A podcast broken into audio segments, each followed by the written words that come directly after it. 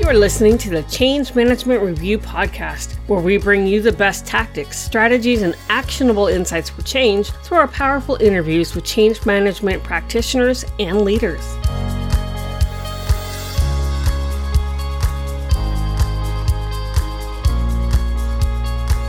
And now here's your host, Brian Gorman. Welcome to the Change Management Review Podcast. I am Brian Gorman, Managing Editor of Change Management Review. And this is the first of a kind for us with three of the authors of a first of a kind book. So, our guests today are, first of all, Ian Ziskin. Ian is president of Exec Excel Group LLC and has 40 years of experience as a business and human resources leader, board advisor, and member, coach, consultant, entrepreneur, teacher, speaker, and author. His global business leadership experience includes 28 years in Chief Human Resources Officer and other senior leadership roles with three Fortune 100 corporations Northrop Grumman, Qwest Communications, and TRW. Ian has written or co edited four books, including the focus of this podcast, The Secret Sauce for Leading Transformational Change. Along with Ian, we have Dr. Beth Banks Cohn, president of ADRA Change Architects. Beth is an accomplished organizational consultant, senior executive coach, entrepreneur, and thought leader with more than 25 years of success in helping individuals and organizations use change as a strategic advantage. And we have Jennifer E. McEwen, PhD, co founder of Lathos, the leadership impact company. Jen has a track record of over 20 years leading large scale organizational transformation. As an experienced coach and proven executive in Fortune 100 companies, she works with C level executives and teams to align leadership, culture, and strategy to improve organizational health and relationships. Welcome to each and all of you. Thank you. Thank you for having us. So, Ian, we're going to start our conversation with you. Not only did you take the lead in writing The Secret Sauce, Ian, not only did you take the lead in writing The Secret Sauce, you brought together 25 members of the Consortium for Change to contribute essays. There are eight interviews with senior executives and change practitioners, and a survey of more than 100 leaders and practitioners responding to the question what is the single most important action or step a leader or organization can take to ensure successful and lasting transformational change? What led you to the idea of the secret sauce and to the high level of inclusivity that shaped it? Well, it turns out, you know, the um, nuggets for starting the book began with um, the pandemic, COVID 19, in the, the 2020 and into 2021 period uh, sitting there thinking about all of the really significant changes that were happening in the world around us, not only with COVID, but the impact on uh, economic uncertainty and uh, you know kids not being able to be in school face to face, companies being turned upside down in terms of almost overnight attempting to figure out how to have people work remotely uh, even some of the political division that was going on uh, at the same time around all of this. And I began thinking about uh, how is it that human beings uh, survive and possibly even thrive in times of transformational change. So that's what got me started on the process. Uh, and then uh, pretty quickly pivoted to, you know, is this something that I want to think about on my own or do in a more collaborative inclusive way. It didn't take long for me to figure out I wasn't really smart enough to do it on my own. Uh, and that I had a bunch of colleagues around me who were very experienced people in dealing with large scale transformational change. Uh, and so we tried to capitalize on uh, the existence of this community that we have in place, as you mentioned, Brian, uh, called the Consortium for Change. We're all members of it. Uh, and uh, I think very proudly, we've created this network of people uh, who have very different and unique perspectives to contribute. And uh, one of the outcomes for the book, for me personally, as the lead author, was to try to piece together a book that was not written through the single lens of one person's perspective, but had the benefit of uh, many, you know, in this case, a couple of hundred people's points of view who've contributed in a variety of different ways. And of course, Beth and Jen both represent, uh, you know, two of the many people who have contributed to the book uh, in their own unique uh, perspectives. The essays in the book are organized based on their focus at the individual, team, or organizational level. Beth, your essay is engaging all three parts of the mind to achieve transformational change, buy in, and success. It's the first essay in the individual section. What are the three parts of the mind that you refer to, and why is engaging all three so important in transformation? Well, the three parts of the mind are the cognitive part, the thinking part of our mind. That's where our IQ sits, our skills, our education, knowledge, experience. Then we have the affective part, the feeling part. That's where our motivations, our emotions, our values uh, all sit in that part.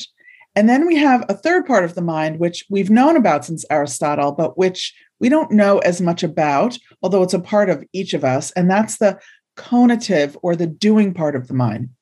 And that's where our instinct sits, our drive, our necessity, our mental energy, our natural talents. It all sits in that part of the mind. And when it comes to change, I think at an organizational level, we really underestimate the power of all three parts of the mind in how people change within an organization, right? And so um, most of the time, we might think about the cognitive because we say, oh, we're just going to tell them what the change is and why we're doing it or the affective you know we need to take into consideration sort of the motivations of people and, and their values.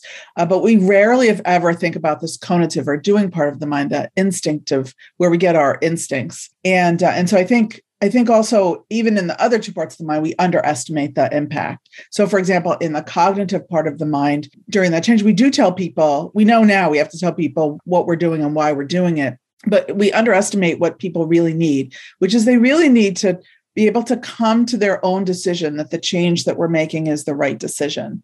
And to so we need to give them more information than just sort of that that knowledge of the what and the why.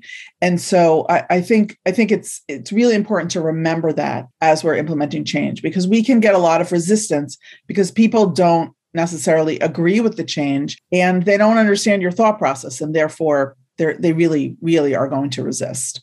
From an affective affective perspective we really do need employees to believe in the change enough to uh, sacrifice for it. And so that sacrifice might be time it might be uh, it might be personal energy it might be the job as they know it it might be a you know career moves. And uh, and we also we also underestimate that need for employees to believe in the change. We shortchange that and we sort of we say, okay, well, we're gonna, we're, we're going to bring them to a certain point, but then if they're not with us, we're just moving forward anyway. And I think that also gets organizations in a lot of trouble. And from a, a conative perspective, I think one of the things that we definitely underestimate, especially since the pandemic, is is this mental energy that people have that's really depleted. And if it's depleted, you really can't go into that change wholeheartedly and giving it all of the you've got which is what really we really need when we're trying to make an organizational change. And and employees really need to direct their personal time and energy to participate in the process. And if that mental energy is depleted and not allowed to uh, to uh, get replenished because people are working too much and they have too many other things going on in their lives or there's too many changes that have already taken place in an organization then then we we really cannot have the success that we're looking for uh, when we're implementing change. And so so it's because of the three parts of the mind. If we forget one for sure we're in trouble. And if we underestimate them and we don't really go far enough we also sometimes get ourselves in trouble from an organizational change perspective. Several years ago, I did my first podcast as a guest for Change Management Review. And the message that I hit hard on at that point is all change is personal. These days, I'm going as far as saying organizational change management is a misnomer because we aren't managing organizations to change, we're managing people to change. And more and more, that's sort of the focus that I'm reading in the literature. We have to pay attention to the people. And that's one of the things that really stood out for me throughout the secret sauce. Jen, your essay which is focused on the organizational level, is mindset in organizational transformation. You write successful organizational transformation requires a mindset that all, emphasis all people in the system are key to the transformation. The mindset you call for is based on three principles. Would you briefly describe what those are and why they're important? Sure, absolutely, Brian. And I love the alignment, Beth, with what you talked about. It's the mind. So this is mindset. The three principles are go wider, go farther, and go deeper. Sounds simple, right? It can be when you adopt a mindset that people and their relationships are key to transformation. So, principle one go wider. Uh, we t- talk in the book about engaging all people for success in any one area. So, an example that I see often in organization transformation is we might tap into one group in order to influence something broader that we want to change or transform. We might look at the sales organization when we want to transform customer experience. Organizations often look to the human resources function or department to transform employee experience. And that's really limiting because when you go wider and understand the entire people experience, you really can align everyone towards what's wanted. The second principle, go farther. This is the idea of going beyond the job role or the external role that people play so that they can contribute in a bigger way leaders tend to, as you've probably seen, tap the same people often based on how they've performed a job in, in the past. And they've done it well. And so they sometimes get associated somewhat permanently with that outer job role, that external job role. And this can limit their contribution when organizations can go farther and really understand things like beliefs that people have, their uh, values, what's important to them, their desires, their motivations, we can get so much more contribution. I'd love to say a lot more about this one, but I think that might come up later in the in the podcast. So the the third principle, go deeper. This is about embracing openness and curiosity, the magic antidotes for leadership is the way I see them to create new possibilities. So in the book, I write about an organization who approached their customer relationships like this. Hey, we're selling something it's only sold here. And of course, you want to buy it. This is a very transactional way of doing business, as we discovered through a lot of dialogue, and it was hindering them to really grow their, their business essentially and their customer relationships. What they weren't doing is really sharing what I call in the book the dream behind the sale. Similarly, in the transaction or the deal that was being brokered, the customer had some complaints and the organization wasn't trying to understand the customer's dream behind their complaint. And so we all dream things up, right? This can be our hopes, fears, desires, concerns, or a future based on what we've experienced in our unique past. Dreaming is one of the three levels of reality that I mentioned in the book. And bottom line, to transform any relationship, it really helps to consider what level of reality people are interacting with, because this can be one of the biggest sources of conflict, and it offers invaluable insight for change. One of the things that I'm, I'm hearing there, Jen, and I just want to confirm this with you we can't transform if we're just relating role to role. Mm-hmm. It's time to start relating person to person. That's right. The floor is open on this next question, folks one of the themes that stood out for me over and over and over again through the essays, through Ian's weaving of everything together, through the survey, through the interviews, is the, the importance of trust in transformation. What are a few key leadership actions that help to build trust, and in what ways do leaders sometimes routinely undermine it? For me, the single most important element of trust is truth, beginning with reality, helping to define for people at the individual level or the team level or the organizational level, and I suppose you could include the societal level as well, what reality we're actually living in, you know, to harken back to something that Jen mentioned a, a minute ago, because the, the situation basically is what it is. We are where we are. And the quicker we understand and accept it, I think the higher the likelihood that we have a chance to change and address it. And so, if you're a leader responsible for driving transformational change and you want people to trust you, I think they have to trust also in the circumstance you know that they find themselves in which has to be defined by reality and, and truth not somebody's version or vision of what it is they would prefer it to be. To me that's most important. Yeah i'll add to that ian absolutely truth and i think hidden motives can erode trust. And sometimes i, I believe as humans we're not trying to conceal our motives like you said ian. We don't know what's behind. It just let's talk in common terms truth data facts and listen. So more importantly i think you build trust by listening at various levels. You know as coaches we're trained to do this. There's what's being said content it could be facts figures the meaning of what's being said and then maybe even what's not being said or wanting to be said. So just listening to people builds trust because it shows that, as you say, Brian, you are really relating to them as a person. I totally agree with what you say, Jen, and also Ian. I think for me, the single biggest thing that a leader can do to build trust is to understand how trusted they are in the organization. And sometimes leaders are not trusted. So, of course, my number one thing is be trustworthy, right?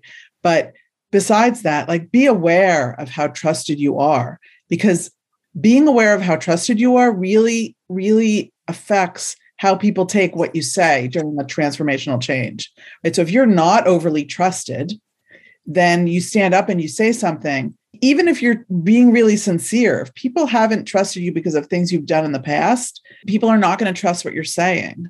And if you're aware of that, then you can go into that conversation differently than if you are unaware of it and you just think everybody trusts you. And so for me, it's that it's really being aware of sort of what your trust level is in the organization, how people have viewed your trustworthiness before and then during. We've mentioned relationship a couple of times already in this podcast. How do you build the relationships that you need to successfully achieve transformation? Brian, I, I think of the role we play. We talked about this a little bit already. One of the ways to build a relationship is to go deeper beyond the formal role, the outer role of the job, and look at inner roles. So, examples of inner roles, and they often come in opposites, are like peacemaker. Maybe I grew up in a family that likes to not rock the boat. I tend to play the role of peacemaker. That's based on something that's important to me. Or I'm a disturber or a challenger in the system. I ask lots, lots of questions, or I'm a nurturer. So when we look at those deeper influences, like the foundation of a house, you're not going to build a house when you don't know what the foundation is. Those deeper influences really help us understand people, their personality, their style preferences, their motivations, desires. And the, these roles, the fascinating thing about inner roles is we don't get assigned those roles we voluntarily occupy them. And so if they aren't needed in a system in an organization, you can vacate them. And an example I, I think of in my personal life is my role, Jen always cooks dinner at home.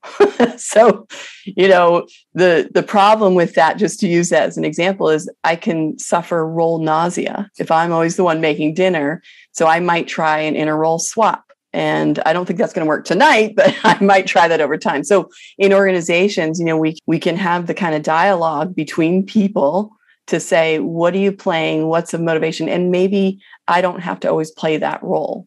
It's telling and it gives you insight into who i am and i can expand and develop and grow by trying on new new roles and, and swapping. I think for me you really you build those relationships one person at a time and you also build them by association, one person at a time, right? Because it's impossible for the CEO of a you know 10,000 employee company to have a relationship with each and every person, but they can have relationships that then ripple out into the organization that are representative of having a relationship with the CEO. And I think in many ways, the culture plays a huge role in that a long time ago when I did my dissertation, I did it on the role of organizational culture and individual decision making. And one of the things that I found was that people really paid attention to what leaders did and leaders said. Even if they didn't have a personal relationship with them, they still really paid attention and created a personal relationship through the actions that that leader was taking as it related to the culture. I think that's a way for leaders to create those relationships that are so important during a change. But it's also a big responsibility. And I have found in my work with leaders is sometimes they don't want that responsibility, right? It's too it's too big for them. And uh, and what I what I try to help them understand is is that if you take on a big role, you have a big responsibility around that role. To be a leader in public and in private. I think there are plenty of leaders in the world that struggle with that and plenty that don't. But I think it's really important to have that that alignment between your public and your private uh, persona because people see both sides of that in you. I can build on what we've been talking about for just a minute. Uh, one of the big ahas for me personally, as the lead author putting this book together, was on this question of leaders versus leadership roles versus relationships. Uh, and here's what I mean by that. Leaders, I think, are really important to driving transformational change, but leadership is much more important. And you can demonstrate leadership at any level, irrespective of what your job title says you are, or what the organization chart says you are, or where you sit in the organization. So I think as important as leaders are in, in setting an example, and I, I, know we'll talk more about that, it turns out that people at, at every level and in every role can be influencers in a positive way to help set the tone for the, the change that the organization is trying to, to drive. There also are people who can be resistors to the change, who can be and, and generally often are very influential in the organization, irrespective of their job title. They may be an individual contributor nine layers down in the organization, but people pay attention to what they think. They listen to those people because they have high credibility uh, and they follow their lead in terms of should people, you know, enthusiastically embrace the change that's being proposed or not. And so I often think, you know, as we talk about in the book in several different ways, ignore the organization chart because that only tells you a very limited story about who's in charge of making this change happen uh, and pay a lot more attention to the individuals and the relationships that they have with one another for helping to influence large scale transformational change because they matter actually a lot more than what somebody's job title says and whether or not they're in a quote unquote leader position. Ian, what I love about you mentioned resistors. I always like to think resistors are merely people who want something else. So it's something else is wanted. And like you're saying, pay pay attention to people and, and understand what else is wanted. And I'm going to pick up on your comment on the organizational chart because I just finished reading another book in which the author states very clearly that the organization is nothing more than a structure of rules on how we should communicate and to whom. And it doesn't really work that way. What did you learn from the survey question? What is the single most important action or step a leader or organization can take to ensure successful and lasting transformational change? It turned out to be a great exercise in generating diverse and sometimes divergent points of view. But there were three big themes that popped out pretty clearly as I was going through it. So I'll, I'll touch on all three quickly and then I'll embellish each one just a, a, a little bit. Uh, the three themes were go first, but not alone. That was the first one. The second one was define, align, and refine the what and why. And the final one uh, I ended up calling Energize the Village. And um, uh, just to touch a little bit more detail on each one, Go First But Not Alone was really all about transform yourself first before trying to change other people. In other words, uh, you know, be a good role model and lead by example, which we've you know just been talking about. But there's also this other element of as important as leaders are in leading transformational change, the best, most successful transformational change leaders travel in packs. In other words, they surround themselves with really good, capable others, not only on their immediate team, but more broadly in the organization, so that they're not alone in trying to make transformational change happen. That was a, really important outcome, I think, from the survey. The second one on this theme of define, align, and refine uh, the what and why was uh, as you might expect, it came through loud and clear that it was really important to be able to set the vision for the organization to achieve some level of mission clarity. You know, what is it that we're trying to change and, and why? But that you also had to kind of get aligned uh, along the way by measuring success, you know, and defining what success looked like, and then holding people accountable for actually delivering against that definition of success all along the way, you had to be comfortable with being flexible enough to learn from your experience and adjust course. You know, so there was a certain amount of uh, agility, if you will, and, and flexibility required. And then the third and final theme that really came through loud and clear in the survey was uh, what I ended up describing as energize the village, which is you know, leading large scale transformational change is hard and it's also scary sometimes. So it's really important to counterbalance that with creating a sense of excitement and engagement and even fun, you know, about what the possibilities could be uh, if we get to where we're going. Partly required in doing that is cultivating this sense of ownership, right? It's not just me as the leader that's trying to make this change happen, but it's all of us who are participating in it and benefiting from it. So to a certain extent, you're trying to turn the the change plan into a movement, you know, that involves a lot of other people who are engaged and energized about what we're trying to achieve. Those were really the three big buckets of things that came through loud and clear in the survey. And what's the secret sauce? well, you know, probably in the in the time that we've got today, uh, couldn't get into great depth on each one. There's 10 uh, that we talk about in the book that kind of pull together uh, some of the major themes that uh, we've been talking about and several things we haven't talked about. I'm going to just share with you a, a couple of things that maybe build on, reinforce, or, or address certain things that didn't come up uh, in the conversation so far one of them uh, that I want to just go back to because we were talking about it a few minutes ago was the concept of uh, love, influencers, and resistors, uh, and, and showing kind of an equal degree of respect for and affection for those people because you can find change leaders at every level of the organization. Again, as we were saying a few minutes ago, irrespective of your your job title or whether somebody calls you a leader or you call yourself a leader, it also turns out that the resistors are really important. They play a really important role here because as skeptics, they are kind of the truth seekers.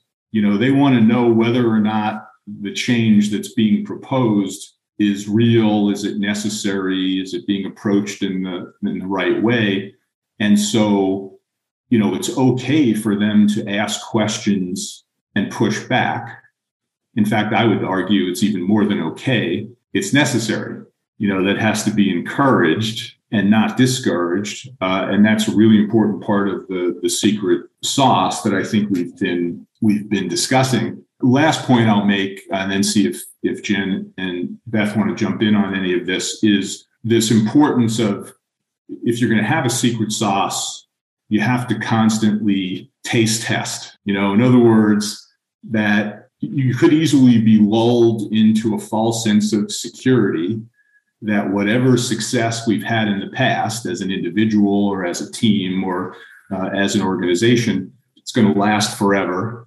uh, we want to promote and preserve continuity and tradition, but not really. We, really want to promote uh, success and results. Uh, and so sometimes that requires that you taste test things, take nothing for granted. Uh, you do a little bit of revisiting and reimagining and reinventing, you know, what the ingredients are in the secret sauce because the conditions around us have changed. Therefore, the ingredients in the secret sauce for transformational change also need to continue to get uh, reconsidered and, and, thought about in, in a different way. Uh, those are a couple of the elements of the secret sauce that I really wanted to underscore for purposes of our discussion here. I really like what you said, Ian, about uh, about resistors. I think it's always really critical during a change for me. Sort of the things that I've taken from the book and from my own experiences.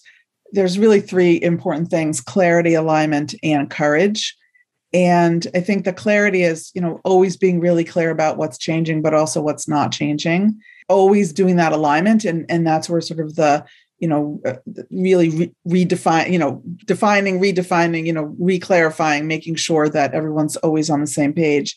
And then i i think really the courage uh, as we say in the book, the courage to service and discuss what isn't working. And that's really where the resistors come in. And realizing that resistance comes from lots of different places. And it's not you can't just say oh that person's a resistor. I mean it goes a lot deeper than that but you can certainly say oh that person has something to say that isn't in line with what i was thinking. I need to find out more about that. And i think that's what you've been talking about ian as well and jen as well. Yeah one of the points that we make in in the secret sauce and the ingredients is and, and it seems obvious but know where you came from and where you're going from what to what. And that sounds very basic, right? In change management, the power of that is in, you know, distinguishing change from transformation. So when we look at transformation, we're trying to create something that's not been. It's never going to be able to go back to its original state. It's entirely new. Whereas change actually technically could. And we think of something's not working or something needs to be improved. And that's take the past, make it better. And that's change. The power in this is really honoring the past. And I've found this in organizations when I come in and work with them, doing that goes a million miles to getting so many people aligned and really leaning courageously, to use your word, Beth, courageously into the transformation.